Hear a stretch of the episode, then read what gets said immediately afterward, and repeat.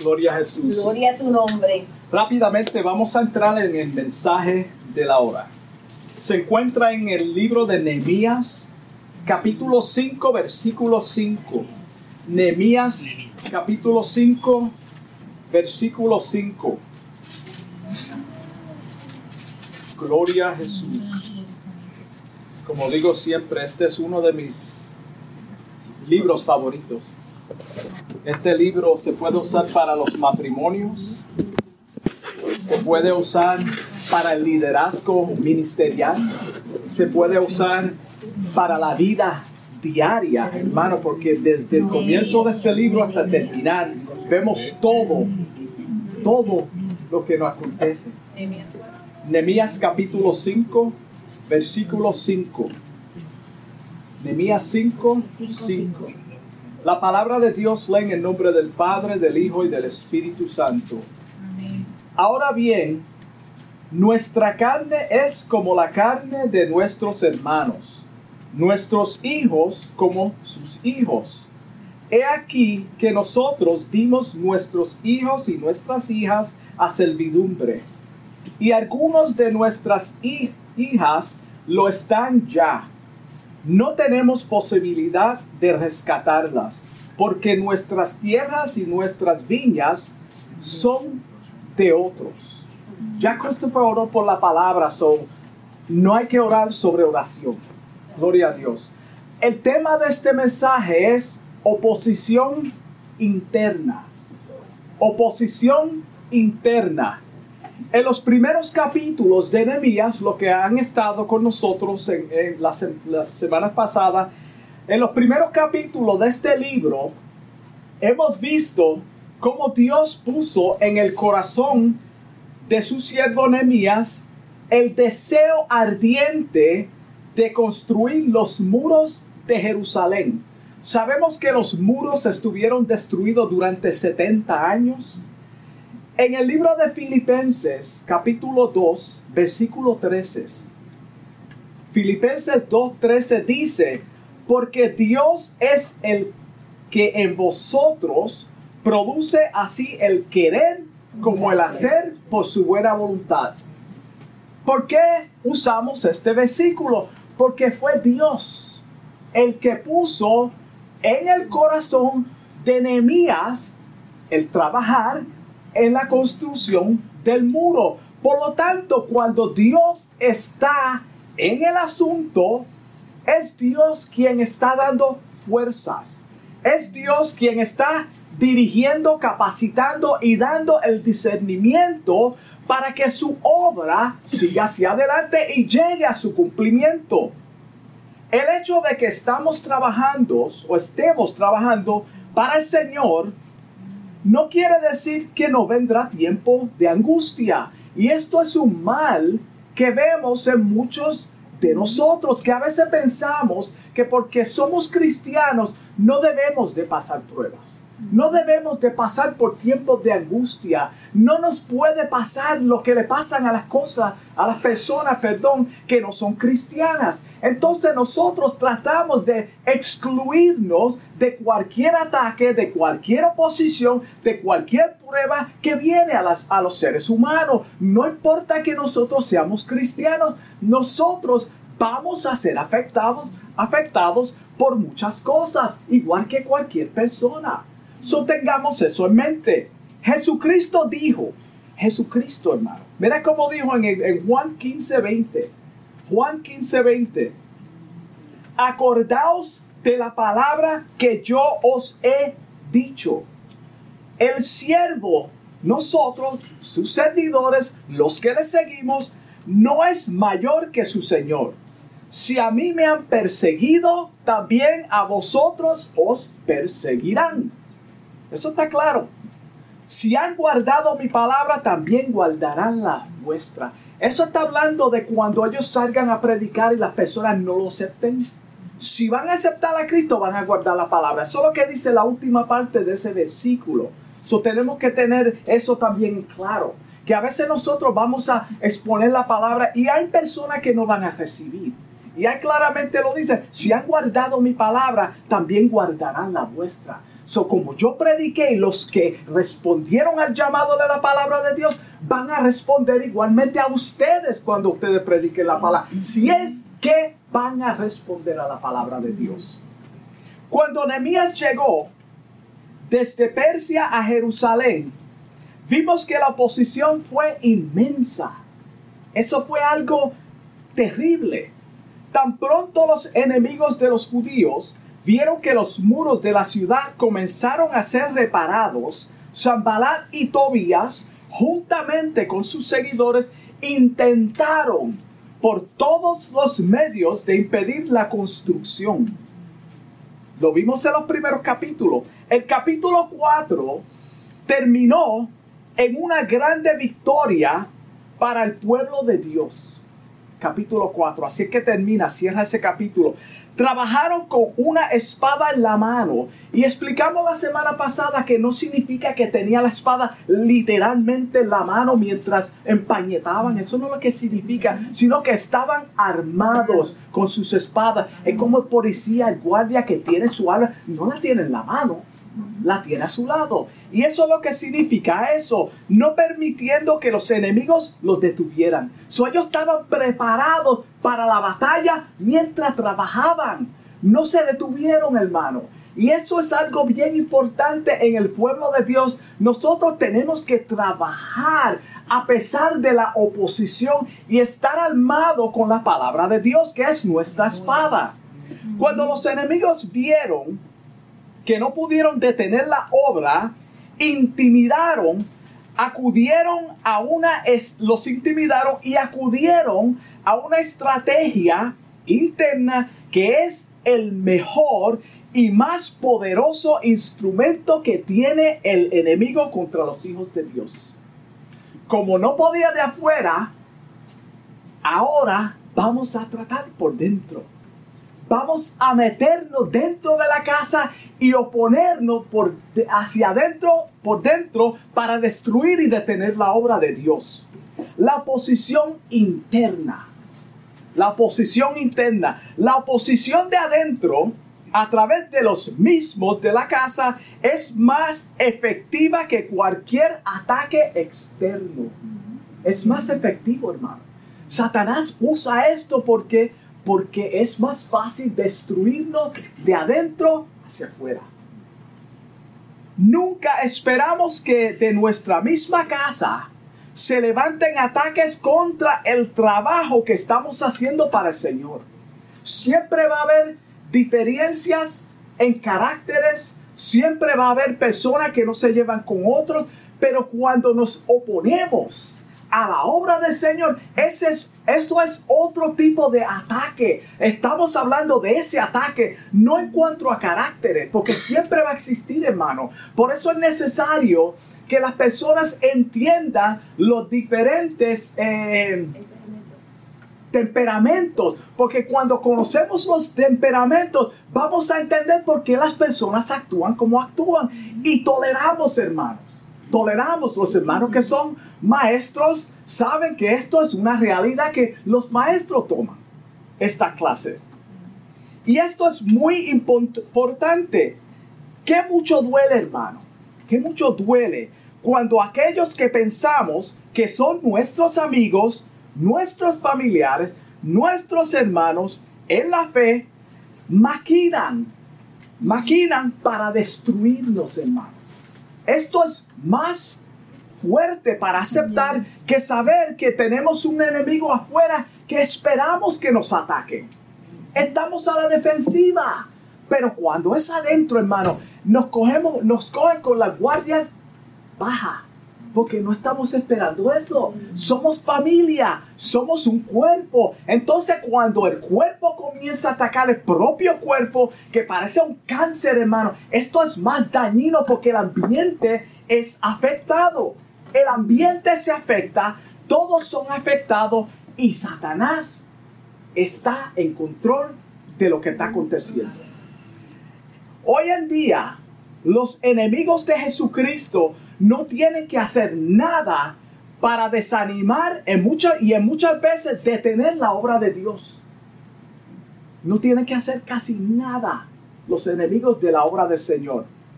nosotros mismos estamos destruyéndonos unos a otros a través de las calumnias y de los chismes. Así que el pueblo de Dios se está atacando y derrotándose a sí mismo y como dije, en muchas ocasiones deteniendo la obra de Dios, no parándola por completo porque sería antibíblico que Dios que la obra de Dios se detuviera y nunca siguiera hacia adelante, entonces no es de Dios. Porque lo que es de Dios prospera, hermano. Pero se puede detener.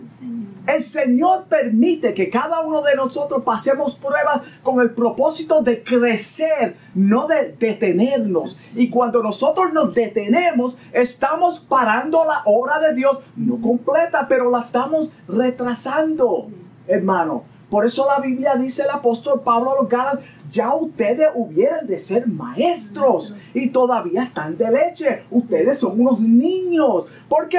Porque no están avanzando, hermano. El pueblo de Dios se supone que avance, hermano. Se supone que el pueblo de Dios crezca. La nieta mía, esa nieta que ustedes ven ahí, algún día tiene que caminar. Ella no se puede quedar así toda la vida. Y el proceso debe de ser normal. Y eso es lo que nosotros somos en el Señor. Somos un cuerpo que estamos constantemente en crecimiento. ¿Con qué propósito de parecernos más a Él, a Cristo? Este mal que ha causado, que, el mal que ha causado que muchos inconversos nos miren, nos miren como un pueblo dividido e hipócrita. Cuando la gente de afuera ven lo que está aconteciendo dentro de muchos lugares, hermano, ellos nos ven a Dios, pero ellos están peor que nosotros. Por eso yo no voy a la iglesia. Por eso esto, esto. Entonces ponen 20 mil excusas, lo cual no es bíblica tampoco, porque los que son de Dios van a responder a pesar de los problemas. So, eso son excusas baratas. Cuando tú oyes a una persona decir eso, hermano, no lo crea. No vienen porque no han respondido al llamado de la palabra de Dios, no a lo que pasa en la iglesia. Paréntesis ahí. En cierta ocasión, un predicador dijo una gran verdad que se me ha quedado hasta el día de hoy y tiene que ver mucho con el tema del mensaje.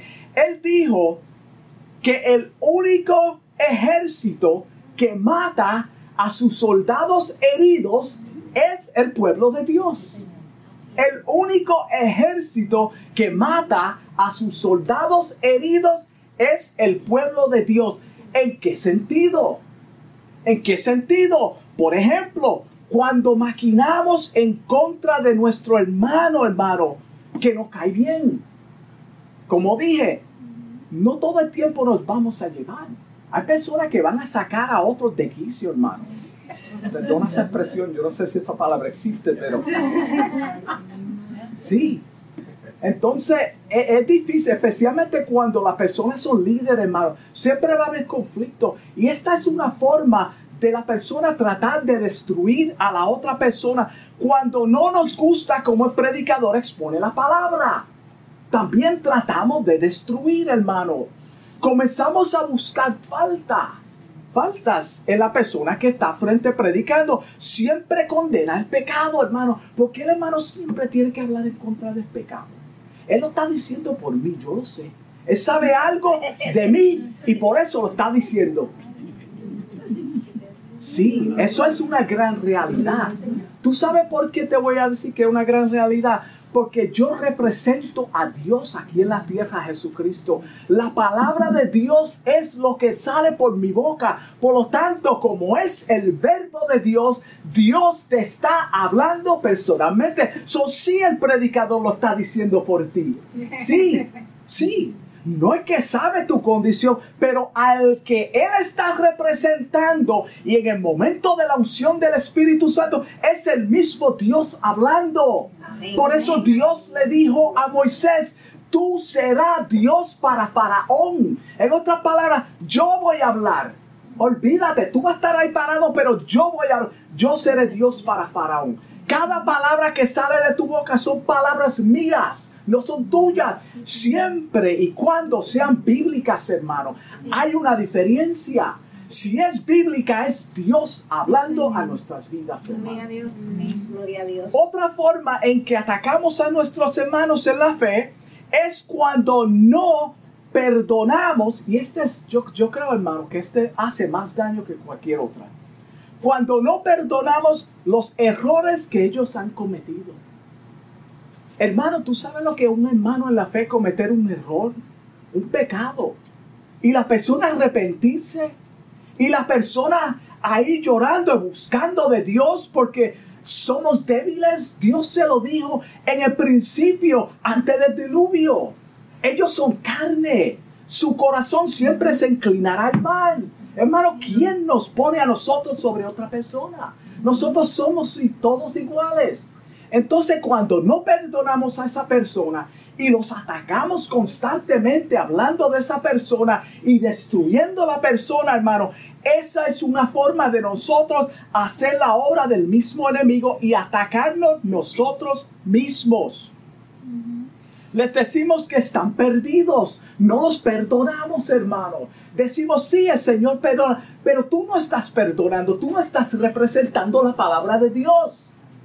¿Por qué te digo esto? Porque en vez de juzgar, debemos de estar orando por la persona, dándole gracias a Dios, el hermano, la hermana, ha reconocido su condición. El Espíritu Santo ha traído convicción y está en el cuerpo todavía. Está herido, está dolorido, está golpeado, pero está en el cuerpo. Está tratando de levantarse no por sus propias fuerzas, sino por las fuerzas del Espíritu Santo que nos guía, nos dirige a toda verdad y toda justicia. Mira cómo dice Mateo 7.1. Mateo 7.1 dice, y está hablando a todos nosotros, hermano. No juzguéis para que no seáis juzgados. Porque con el juicio con que juzgáis, serás juzgados. Y con la misma medida con que medís, será medido. ¿Y por qué miras la paja que está en el ojo de tu hermano y no echas de ver la viga que está en tu propio ojo. En otras palabras, en otras palabras, hermano, tú también tienes faltas. Se nos ha olvidado que cada uno de nosotros tenemos que dar cuenta a Dios por cada palabra destructora que sale de nuestra boca. Mira cómo dice Romanos 14:10. Romanos 14, 10 dice, pero tú, cada uno de nosotros, no, yo no estoy diciendo ustedes, ¿por qué juzgas a tu hermano? O tú también, ¿por qué menosprecias a tu hermano? Porque todos compadeceremos ante el tribunal de Cristo. El tribunal de Cristo está hablando de cristianos. Los cristianos son los únicos que van a compadecer ante el tribunal de Cristo. El juicio del gran trono blanco son para los perdidos. So aquí claramente está hablando de nosotros, los cristianos, los nacidos de nuevo. Cuando logramos sacar al hermano que nos cae mal, lo sacamos de la iglesia, entonces atacamos al próximo. Ya sacamos a esa hermana, ese hermano. Según nosotros, era problemática. Hermano, si no es por causa de una falsa doctrina, por escándalos que, no se pueden ya, ya este, litigar, hermano, no se debe de sacar a nadie, hermano. A nadie. Aquellos que son más débiles en la fe, los que no tienen un conocimiento pleno de la palabra de Dios, esos son los próximos que atacamos como no saben, pues vamos a atacarlos, vamos a señalarles cosas que no son bíblicas para que se sientan condenados, entonces se sientan perdidos, nunca se levanten y se salgan de la iglesia. Batallas y luchas, oposiciones internas. Es el tema. O aquellos que no están de acuerdo con ciertas cosas doctrinales que posiblemente no tienen nada que ver con la salvación, hermano Nada. Ese es ese otro ataque interno, hermano. Hay ciertas cosas, hermano, que si no, no, no, no tiene nada que ver con la salvación, hermano, vamos a tolerarnos. vamos a amarnos, vamos a seguir hacia adelante. Si nosotros creemos que la salvación es únicamente a través de la sangre de Jesucristo que fue derramada por mi pecado, por nuestro pecado, y que solamente a través de Jesucristo podemos ser salvos y que solamente Dios es quien trae a la persona a Jesucristo para salvación. Hermano, lo demás está de más. Lo demás está de más. Si tú crees que va a pasar por la gran tribulación y va a ser salvo, pues yo voy a estar allá antes que tú y cuando yo tú llegues allá, yo te voy a decir de las bellas experiencias que te perdiste mientras estabas en la tierra sufriendo y tú me contarás los, los momentos duros que pasaste en la tierra. Si lo miramos de esa forma, hermano, los dos estamos en el cielo. Batallas internas. Estas oposiciones internas que hemos mencionado están aconteciendo en algún lugar mientras hablamos de ellas. Están aconteciendo. Tenemos, tengamos compasión, hermano, y misericordia de nuestros hermanos en la fe. Hoy son ellos, mañana podemos ser nosotros. Excluir a un hermano del perdón de Dios es completamente antibíblico. Completamente, hermano no importa cuán bajo haya llegado la persona en cuanto a su pecado, si Dios ha limpiado esa persona, si Dios ha perdonado a esa persona, hermano, ¿quiénes somos nosotros para decir tú no eres salvo? Hay tantos ejemplos los cuales no vamos a entrar en ellos. El primero es en el ladrón en la cruz. Mira cómo dice Juan, primera de Juan 2.1. Hijitos, está hablando de hermanos. Hijitos míos, estas cosas os escribo para que no pequéis. No pequéis, hermano. Pero si alguno hubiere pecado, lo cual todos en algún punto vamos a caer en un pecado. Abogado tenemos para con el Padre. A, a Jesucristo el justo. Él es nuestro abogado. So, levántate, hermano.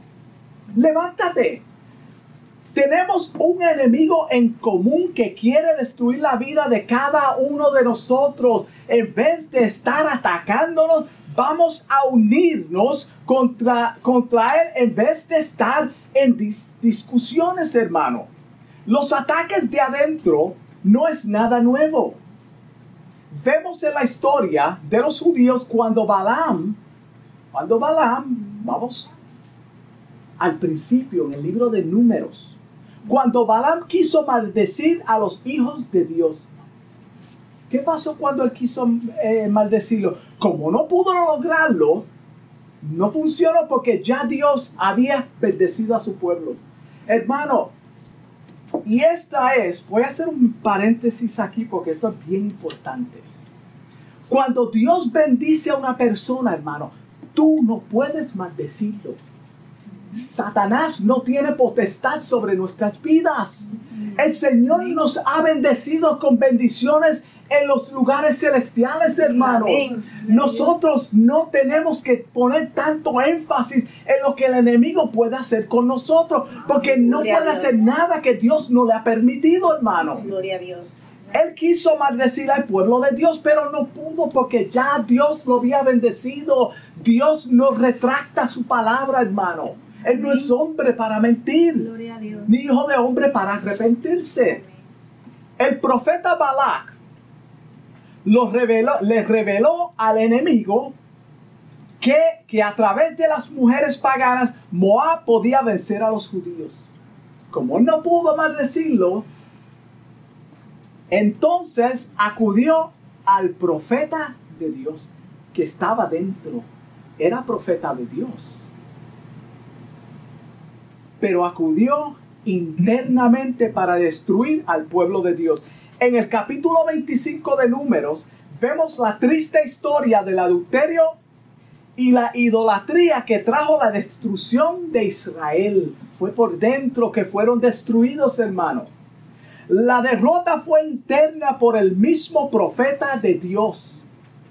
Los hombres se mezclaron con mujeres paganas y se apartaron de Dios verdadero, comenzaron en la idolatría. Hermano, ellos, si, si no fuera por el profeta, esto no hubiese acontecido.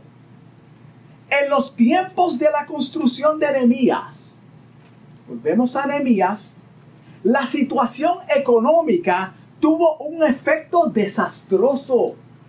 Un efecto desastroso para el pueblo, para el pueblo de Dios. Acuérdate que la oposición no funcionó, desanimó, retuvo por un no mucho tiempo, porque acuérdate, como dijimos la semana pasada, se construyó completamente en 52 días, pero llegó el desánimo.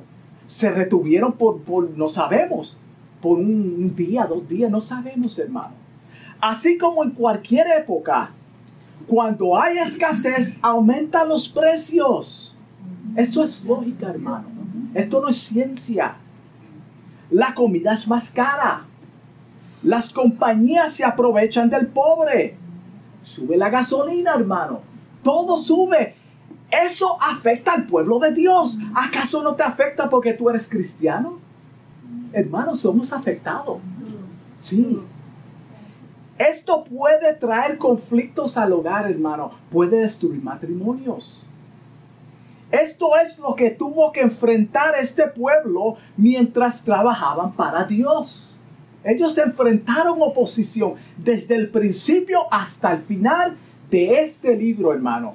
Encima de todo esto, la inflación, los impuestos altos del rey se tenían que pagar.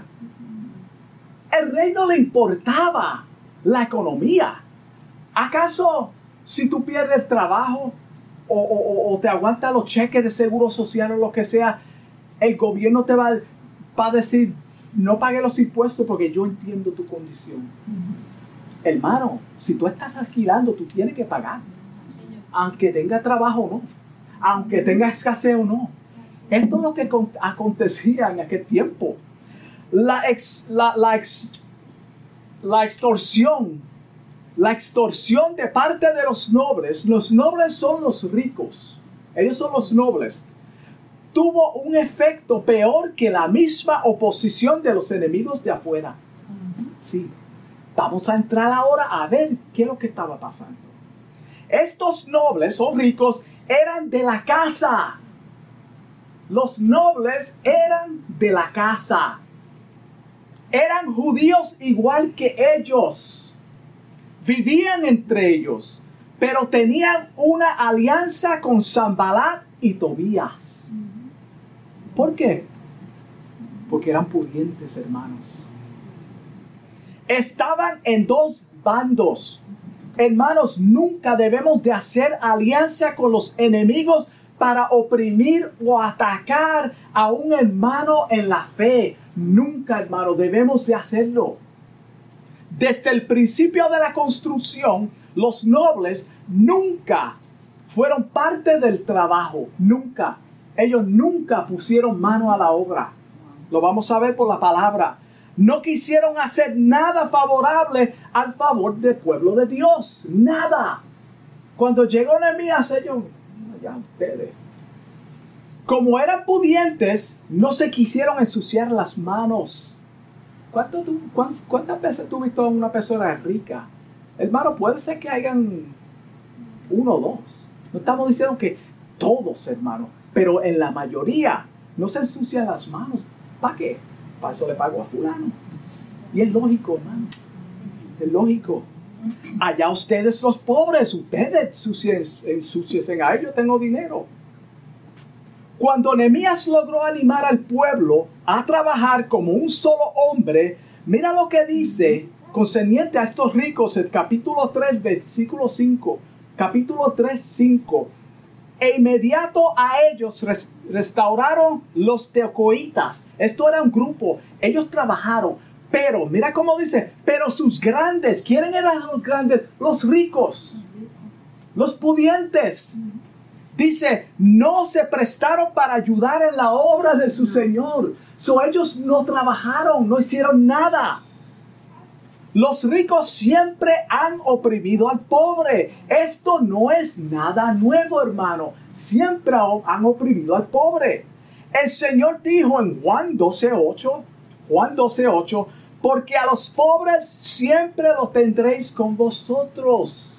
Quiere decir que Durante la historia de la humanidad ha existido la pobreza y existirá. Jesucristo lo dijo, siempre lo tendrá con nosotros. ¿Tú sabes que Jesucristo vino humildemente y pobre a esta tierra?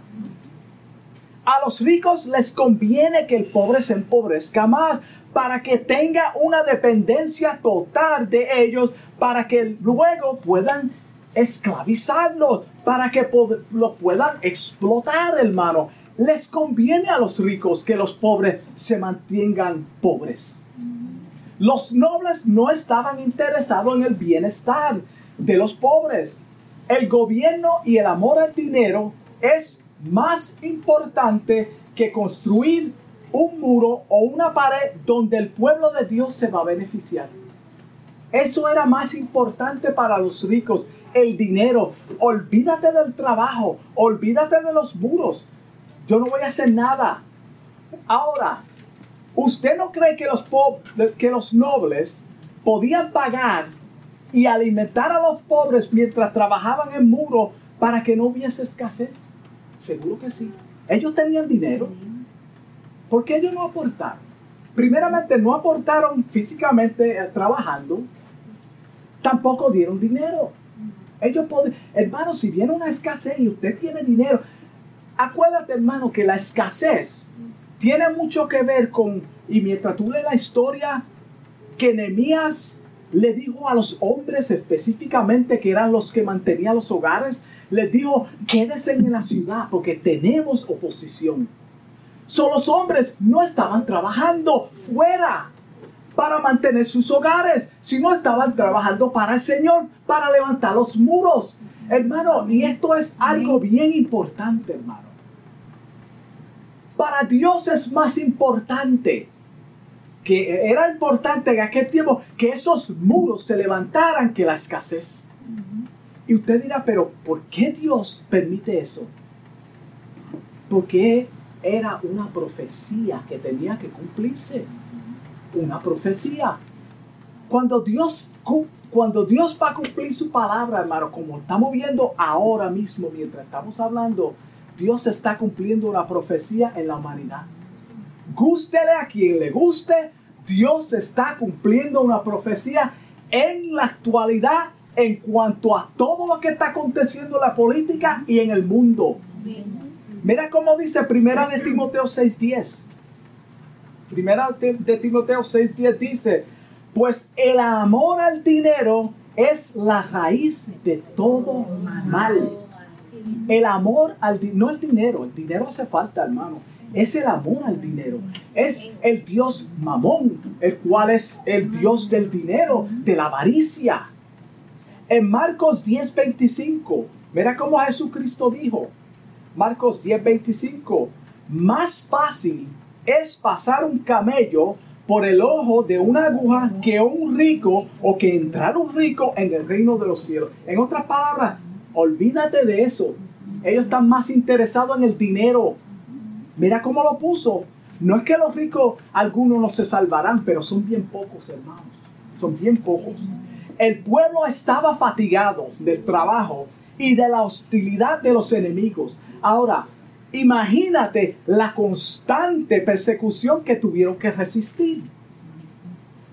Y encima de eso tienen que trabajar para su protección. Acuérdate que el muro era protección, hermano. Era para su propia seguridad.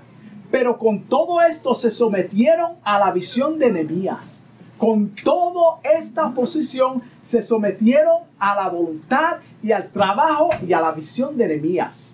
Mira cómo dice Santiago 4:7.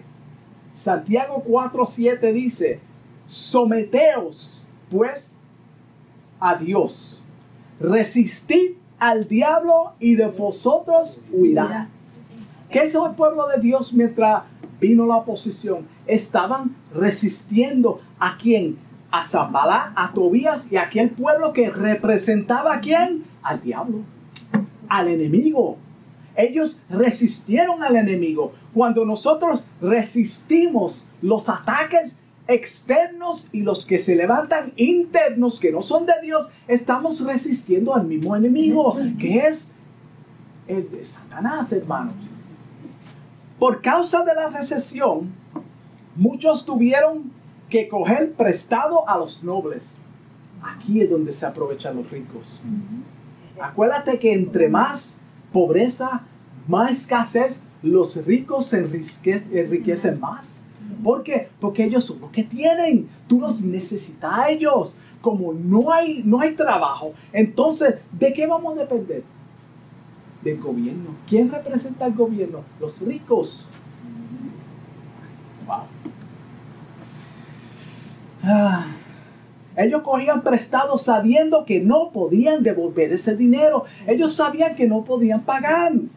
Cuando no pudieron más con esta carga, hermano, de la oposición de los mismos de adentro, de los ricos, fueron donde Nehemías, que era gobernador en aquel entonces, se quejaron. Se quejaron donde Nehemías contra la extorsión de los judíos ricos que se aprovechaban de ellos, obligándolos a vender sus propiedades, los que tenían propiedades, y, y aún a sus hijos a esclavitud con la esperanza o sin la esperanza de recuperarlos. Mira, mira hasta dónde llega la avaricia, la, la, extorsión, hermano. Ellos sabían que este pueblo no podía. Ellos eran iguales que ellos. La esclavitud bajo la ley de Moisés era permitida. Esto era bíblico. En el tiempo antiguo, la esclavitud era bíblica. Si la familia era pobre, podían venderse a, sus, a ellos mismos o a sus propios hijos en esclavitud para pagar una deuda, pero era algo temporalmente hasta que ellos mismos o algún familiar pudieran redimir sus vidas o los de sus hijos. Paréntesis. Nosotros fuimos esclavos la humanidad está esclavizada. Muchos siguen aún en esclavitud. ¿Quién nos compró? Jesucristo. Tuvo que venir un pariente a comprarnos. Por eso Él dice que Él es nuestro hermano, hermano. Dios es nuestro amparo, nuestra fortaleza. Jesucristo nos compró de la esclavitud del pecado. Y esto va al principio cuando Adán entregó, hermano, nos vendió a la esclavitud de Satanás. ¿Se acuerdan de la historia de Noemí y Ruth? Como el pariente vos redimió no solamente la propiedad, sino juntamente a la joven. Alguien tenía que comprar y pagar un precio. Son los esclavos en la historia de Nehemías no podían ser redimidos. Ellos dicen, no tenemos la esperanza de que seamos redimidos o nuestras propiedades. Lo vemos también en la historia de la viuda que perdió su marido en Segunda de Reyes capítulo 4 versículo 1. Estamos hablando de la esclavitud que era permitido. Segunda de Reyes capítulo 4 versículo 1 dice, una mujer no importante el nombre, de las mujeres de los hijos de los profetas. Clamó a Eliseo diciendo, tu siervo, tu siervo, él, él trabajaba para ti, él te representaba, tu siervo ha muerto. Y sabes que tu siervo era temeroso de Jehová. Y ya, ha, ha venido el acreedor, el que venía a cobrar la deuda, para tomarse dos de mis hijos por siervos. ¿Por qué? Porque ella no podía pagar, hermano. Como no podía pagar, tus hijos van a ser esclavos nuestros. Eso era permitido en la antigüedad, hermano. Bajo condiciones normales, la ley ofrecía la esperanza de que cada siete años o en el año 50 de, de lo que se conocía como el año de jubileo, todo esclavo quedaba libre. So había esperanza. Había esperanza. Esto se encuentra en Levítico capítulo 25, 25 versículo 10, que habla de estas cosas. Eso era algo bíblico, era permitido. Cuando el pueblo juntamente con las mujeres fueron donde Nehemías para presentar la queja, le dijeron a Nehemías, ¿verá cómo le dijeron? Esto no es justo lo que están haciendo con nosotros. Somos iguales a ellos, Nehemías. Esta gente nos están oprimiendo. Tenemos la misma sangre judía que corre por nuestras venas.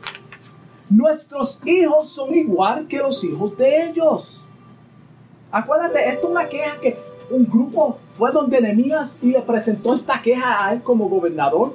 Sin embargo, nosotros tuvimos que vender, vendernos a nosotros mismos y a nuestros hijos la esclavitud porque ellos nos han oprimido.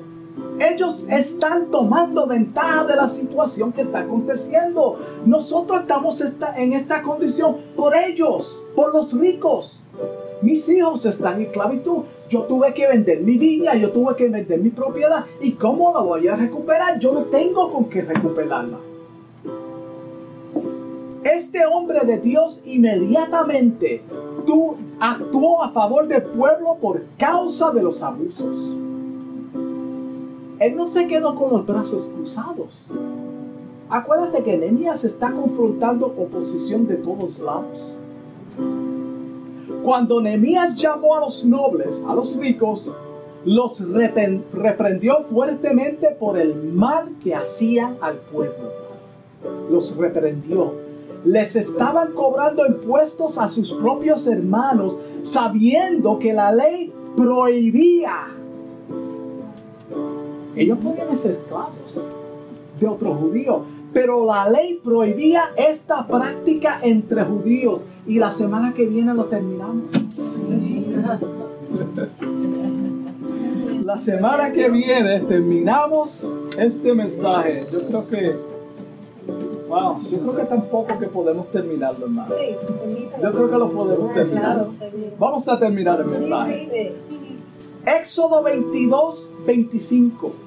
Mira cómo dice, si prestas dinero a cualquiera de mi pueblo que pase necesidad, no le cobrará intereses como acostumbran hacer los prestamistas. Esto era la ley. Los prestamistas eran los, gentiles que se aprovechaban del pueblo. Le cobraban de más, hermano, de más intereses que ellos sabían que no iban a poder pagar. Ellos no tenían temor a Jehová. Nemías denunció severamente el uso de vender a su hermano por beneficios de ganancia. Él los denunció. Él los llevó a la ley de Moisés. Esto no es correcto, hermano. Lo que ustedes están haciendo es un abuso. Les dice, yo también usé de mi propio dinero para rescatar a algún esclavo judío y nunca le cobré impuestos. Acuérdate que ahora le está sentándolo a ellos y regañándolo. Yo hice lo mismo, yo rescaté, pero yo no estoy abusando de ellos. Yo no les quité sus propiedades. Es más, yo tenía derecho de comer las comidas del gobernador y vivir del fondo que estaba separado para mí como gobernador, pero nunca lo hice para no tomar ventaja del pueblo. Yo nunca usé ese fondo. ¿Por qué? Porque había escasez, había necesidad. Yo también, hermano. Yo también tengo derecho de, de, tomar ventaja como ustedes, pero no lo hago. Porque eso está mal. Después de tanto tiempo en esclavitud, le dice, ahora que son libertados, ¿ustedes quieren volverlos a oprimir, a esclavizar? ¿Los rescatamos de la posición externa? de la esclavitud de Babilonia diferentes lugares de donde ellos regresaron y ustedes quieren volverlos a esclavizar, hermanos. ¿Cómo puede ser posible? ¿No suena esto familiar? La palabra de Dios dice claramente en Juan 8:36. Juan 8:36. Estoy terminando, hermano, lo prometo. Así que si el Hijo os libertare, el Hijo es Jesucristo. Si Él te libertó, hermano, si Él te libertó, tú eres libre. No permitas que nadie te ponga un yugo de esclavitud de cosas que no tienen absolutamente nada que ver con tu salvación. Seráis verdaderamente libre. Verdaderamente libre es que tú eres libre. No es que posiblemente lo va a hacer. Tú eres libre. Tú eres salvo. Tú eres redimido. pero seguimos condenando a nuestros hermanos en la fe. Esto es oposición interna, hermano. Si no andan a la velocidad que, andamos nosotros, los condenamos. Si no se parecen a nosotros, los condenamos. Durante 12 años, Jeremías como gobernador nunca tomó ventaja del pueblo, hermano. Nunca. Pagó sus propios, su propio sustento. Nunca se aprovechó de los pobres. No tomó propiedad de nadie. Su trabajo era únicamente levantar los muros y asegurarse de que el pueblo de Dios estuviera seguro detrás de esas paredes, con el propósito de que ellos pudieran funcionar nuevamente como el pueblo de Dios. Porque acuérdate que la adoración se había ya levantado, tenía su, su, lugar de adoración, pero no estaban amurallados. Ahora estaban completos. Y con esto concluyo. Nosotros, hermanos, como cuerpo de Cristo, cada uno de nosotros, tenemos la responsabilidad, hermanos, de velar por la vida de cada uno de nosotros, uno por los otros. Cada uno de nosotros, hermanos, tenemos que velar por, por, nuestros hermanos. Tenemos que orar por nuestros hermanos, hermanos. Y cuando se levanta oposición contra un hermano, debemos de unirnos en la oración como hacían en la antigüedad. El libro de los hechos que estamos estudiando, tú el beneficio como Dios obra a favor del pueblo cuando el pueblo se une en oración. Cuando el, cuerpo, cuando el cuerpo funciona como un solo hombre, como es debido en la palabra de Dios, como debe de ser en la iglesia, hermano. Pero cuando hay oposición interna y nosotros le, echamos más leña a esto y estamos en acuerdo con el hermano, con la hermana que se levanta contra, sí hermano, tú tienes razón, ese hermano es un carnudo, ese hermano no debe estar, ese está perdido, hermano, eso no es de Dios, eso no es de Dios. Vamos a unirnos con un solo cuerpo, con un solo hombre y hacer, hermano, el trabajo que el Señor quiere que hagamos. No vamos a pelear, hermano, contra el enemigo, porque ya Dios lo venció. Él dice que habéis vencido, hermano. Habéis, está en el pasado, hermano. Habéis vencido. Tú, él no dice, tú vas a vencer. A la vez que estamos en Cristo, somos más que vencedores. ¿Qué nos corresponde a nosotros? Ser obediente a la palabra de Dios. Por eso Él dice, toma mi carga, toma mi yugo, perdón, dame tu carga. Mi yugo es liviano. Si tú me das tu carga, va a ser más liviana, porque yo la voy a llevar. Tú vas a pasar oposición, pero yo estoy contigo. Yo estoy contigo en medio de los problemas, en medio del conflicto, en medio de la oposición, en medio de tu angustia, en medio de esos momentos que uno quiere salir corriendo y, gritar, hermano. Él está con nosotros. Amén. Vamos a orar. Amantísimo Dios. Padre, te doy gracias por esta palabra, Señor, que tú has traído, Dios, a través de tus labios.